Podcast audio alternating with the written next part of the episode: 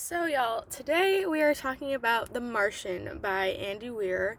And this book might have given me the most anxiety that any book has ever given me in my entire life because shit constantly went wrong. And like, the book was hilarious because Watney is an iconic narrator and he makes everything so funny and he's super sarcastic, but also, I was constantly on edge because I was like, what the fuck else is going to happen? Like, he's already stranded on Mars. How are you going to make this worse? And it was just a lot. And even though it was very sciency and very technical and it actually did go into like the science side of like surviving on Mars and I kind of hate science and I wasn't here for the science, I still really love the book because you get really attached to Watney and he's like a great character and you really are rooting for him. And so even if you don't like science and science fiction, like you will like this book. And I am doing another book to movie comparison. And this time we're talking about the book, obviously. And next episode we will be talking about the movie and comparing the two. Books, TV, music, and movies. All things that make a big impact on everyone. I'm constantly gushing about my latest read to anyone who will listen, so I figured I'd turn my rambling into something coherent that people will actually listen to, which means no tuning out halfway through. I am Maya Ghosh, and this is my take.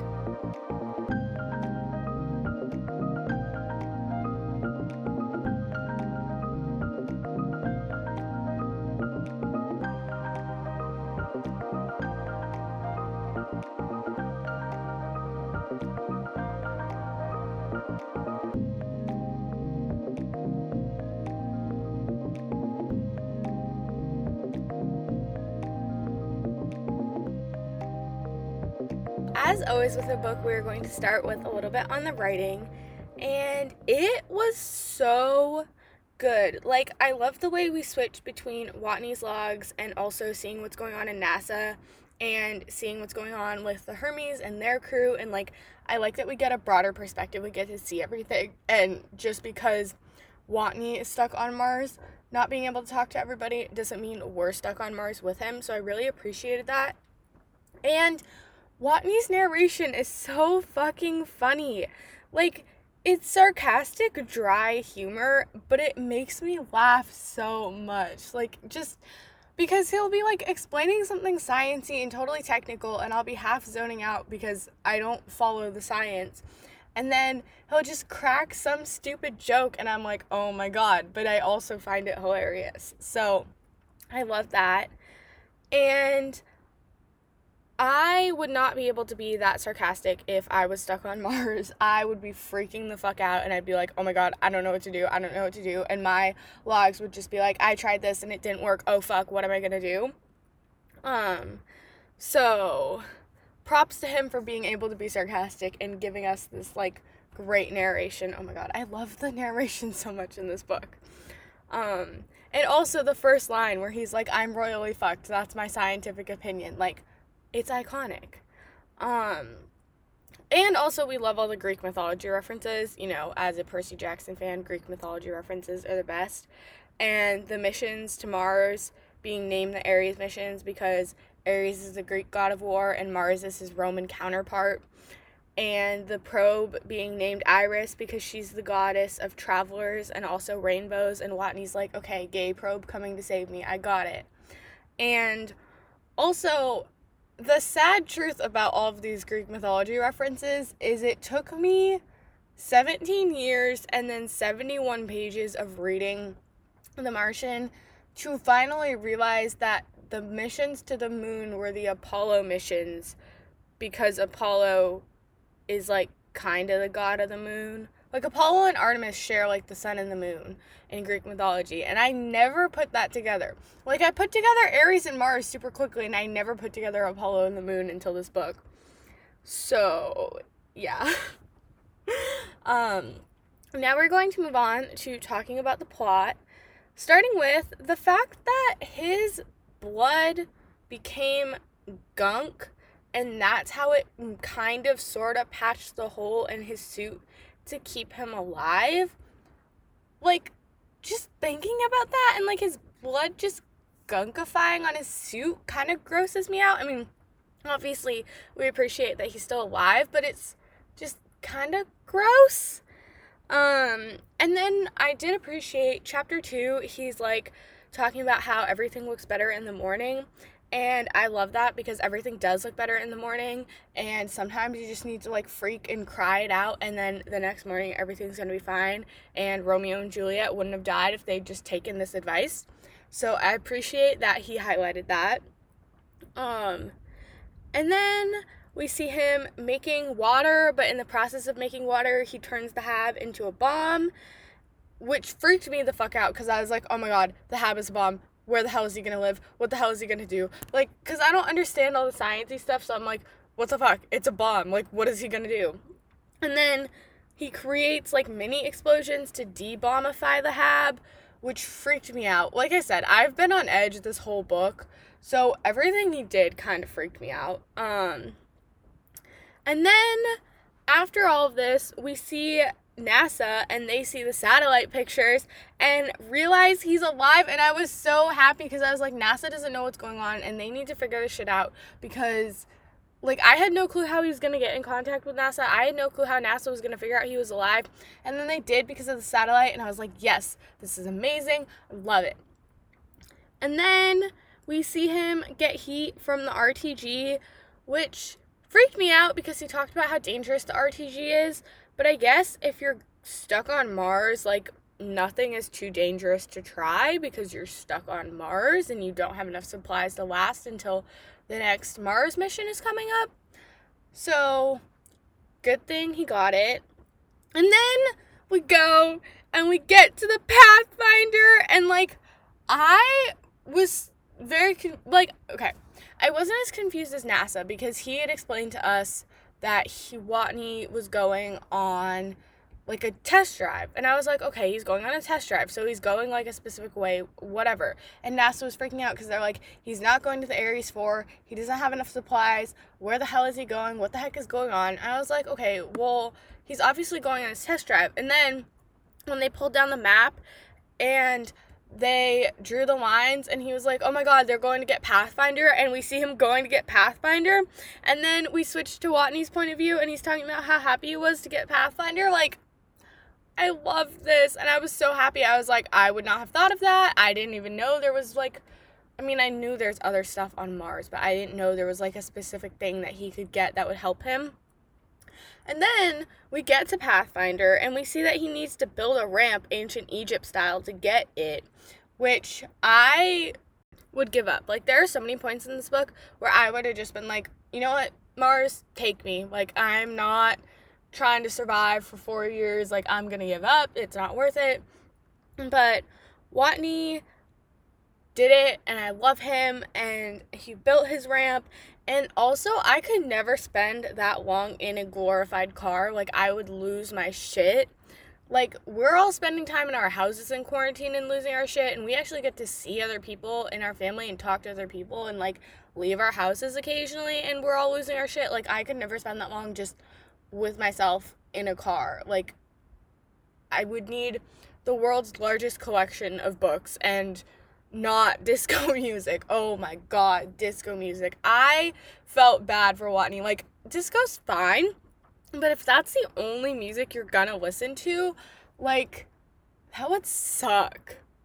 I feel like if I was going to Mars, I'd bring like a bunch of shitty romance. Like my favorite, some of my favorite like comfort books. And probably like Pink's entire discography and Little Mix's entire discography because that's perfectly balanced of like there's sad songs when I need sad and there's hype songs when I need hype. But if I was stuck with like just other people's choices, I would be so screwed. It would be terrible. Um and then we see after we get the Pathfinder, we see the flashback to when Watney dies and we see it from the rest of the crew's point of view and how they're like talking about how, you know, we can save him, but we need to go because the thing is tipping and stuff and like seeing it from their point of view really really sucked because I was really sad for them and then we see them learn he is alive, which is obviously amazing. And like, we're so happy that they learn he's alive. But then Commander Lewis kind of freaks out because she was supposed to save him and she was a commander and she left him behind, even though Watney is very insistent, look, look, you didn't leave me behind. You had no way of knowing. You got everybody else out. But like I understand where Lewis is coming from. Like that's got to be a low blow. And so as much as it was great, it also kind of sucked. Um and then Watney continues to be hilarious even in his emails with Venkat. And even though these emails are blasted out to the whole country, and when Venkat does that and tells him, Watney's like, oh, look, a pair of boobs. And like, again, stupid, dry humor, but like very appropriate for the situation, especially when dealing with NASA because NASA's trying to be all formal and stuff. And he's just like, no, fuck you. Like, I own Mars now. Like, I'm going to do what I want. So I love that. And then we see the foreshadowing of the Hab ripping with the like omniscient, like doesn't know anything point of view and talking about the fabric continually stretching and then the fucking Hab breaches and launches him away to cannonball and I fucking hated that so much. Like anytime there was like third person narration and they're not actually naming Watney, but they're talking about something that's happening on Mars, I freaked out because I was like, this is foreshadowing to something bad. This is just build up to like some shit happening. And like I appreciated that Watney was okay, obviously, and he had on a suit and he did survive.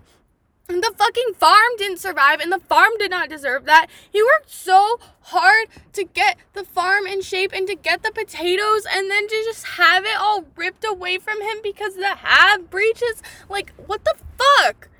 I don't.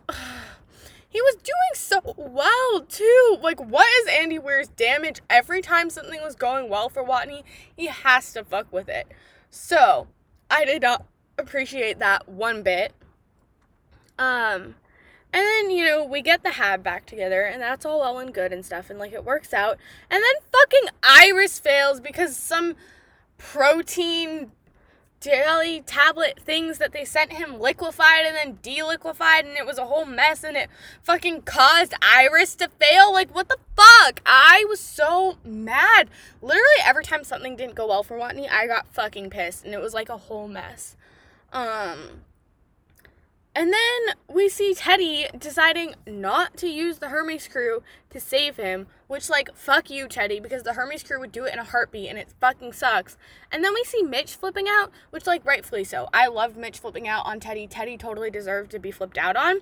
And then Teddy tries to apologize to Annie and being like, oh, sometimes when testosterone gets high and stuff, and like, God forbid a guy flip out in the vicinity of a woman. Like, he was being so gross. Like, I didn't even mind that he was, like, if he was gonna try to apologize and be like, look, I'm sorry, but this is a decision I had to make, I would have been like, okay, yeah, that's justified. But he was apologizing because Mitch flipped out in the presence of a woman. Like, fuck off, Teddy. You're, that was so gross. I hated that scene maybe more than I hated any other scene in this entire book because as much as like the shit that happened to Watney on Mars sucked, at least it was like kind of justified in the fact that like, okay, surviving alone on Mars is not gonna be a cakewalk and shit's gonna happen and you're gonna mess shit up. And like, okay, fine, I can accept that like shit's gonna happen. I mean, I don't like it, but I can accept it.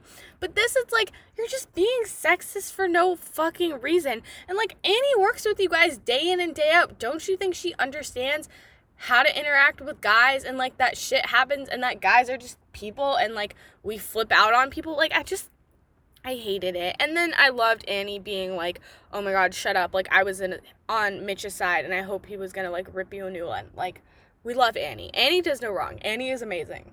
She's great. Um and then we see vogel get the email about the plans and then they decide to mutiny and I loved it and I was so happy that they were mutinying and I was like yes because I was kind of sad that we didn't get to see more of like the crew together and so I really appreciated that we got to see more of the crew together and they were like we saw them interact and then we're getting to see more of them interact because they were going to save Watney and it was amazing. And then after all of this high of them deciding to mutiny, we see the fucking Pathfinder short circuit because of the fucking drill. Which, like, again, why does shit constantly have to go wrong? Like, why? It's a drill with a go- like who's to think about the fact that your use of your drill is to short circuit your rover that you're using to talk to NASA? Nobody. Nobody except Andy fucking Weir. And apparently it's to happen. So like fuck off. Oh my god. Um and then also, okay, side note because when Watney is explaining this, he's being very sciencey every time Watney says, you know, I know what you're probably thinking, and like, oh, what about this proposed solution, or what about this potential problem to like the sciencey side of it? I'm always like, yeah, no, not thinking about that. Didn't really realize that was going to be an issue. Didn't realize that could be a solution, but continue. So I just found it very funny to me that every time he's like, you're probably thinking, I was like, no, I'm just here for you. Don't really care about the science, but continue. Um, and then I loved when he finally made himself a hot bath. I would have probably done that first. I would have had my priorities way out of order. I've been like, I need a bath, I need to relax, I need to read. And then I would have realized I don't have any food and I probably would have died on Mars. um, and then we get to see the Hermes crew talking to their family and Beck's sister having a crush on Martinez was really funny. And Martinez's wife being pissed that she needs to wait another year to get laid. And Johannesson being the designated survivor who would eat the rest of the crew. Like, I was so thankful that didn't happen. But I was so scared of it happening. I was like, that cannot be foreshadowing. She cannot have to do that. That cannot be how this ends up. Like, no. I, I was very scared and very grossed out when she said that. And speaking of Johannesson, Beck and Johannesson being a thing, and Lewis knew, and she was totally okay with it. And she was like, okay, well, if we need extra space, like, Beck, go sleep in Johannesson's room. And, like, I just love this so much because obviously I love romance in any situation. And when Watney first wrote the letter to Beck and he was like, Oh, you need to confess your feelings, obviously not when we're in space, but like when we get back, you need to tell her how you feel because you shouldn't like live your life not telling her how you feel.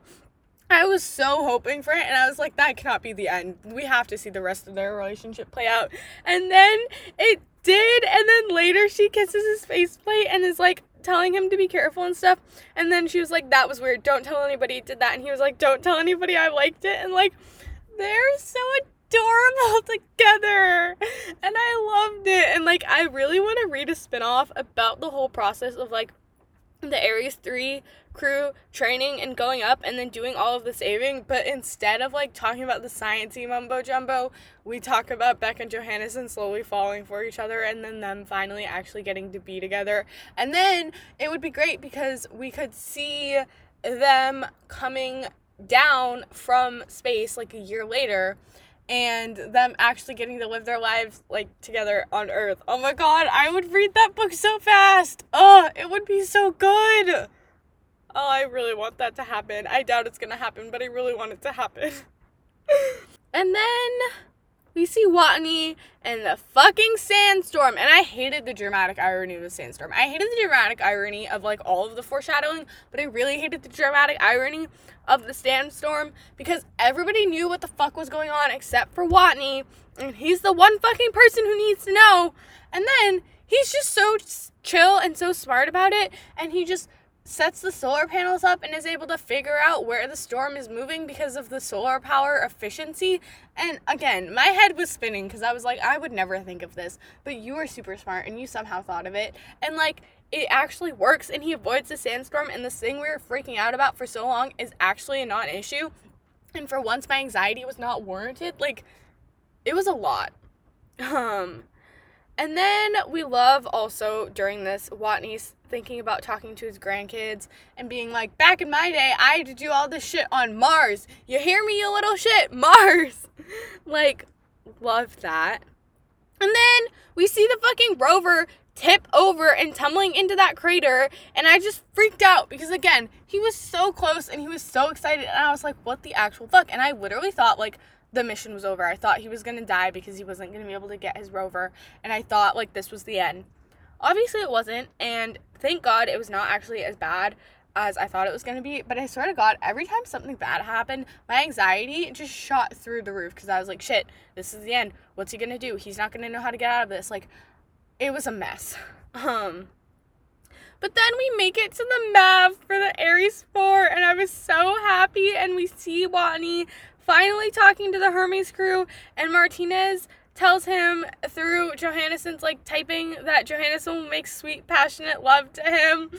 And like Johannesson's like, obviously not. That was Martinez. I stepped away for 10 seconds.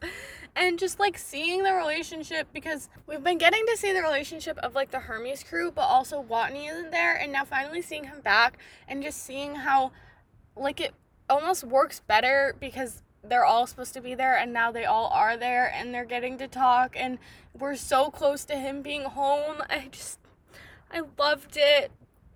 And then the Mav launch has to be screwy because of the fucking canvas coming off because they sent him up in a convertible and they had to course correct a fuck ton in the Hermes and I was so scared he was going to shoot off to space and not rescue not get rescued and die and I thought that was going to be the end. I was really fucking freaking out. And then he's like, "Hey, what if I puncture my suit and fly around like Iron Man?" And I was like, "Okay, I support flying around like Iron Man, but maybe not if it's gonna get you killed.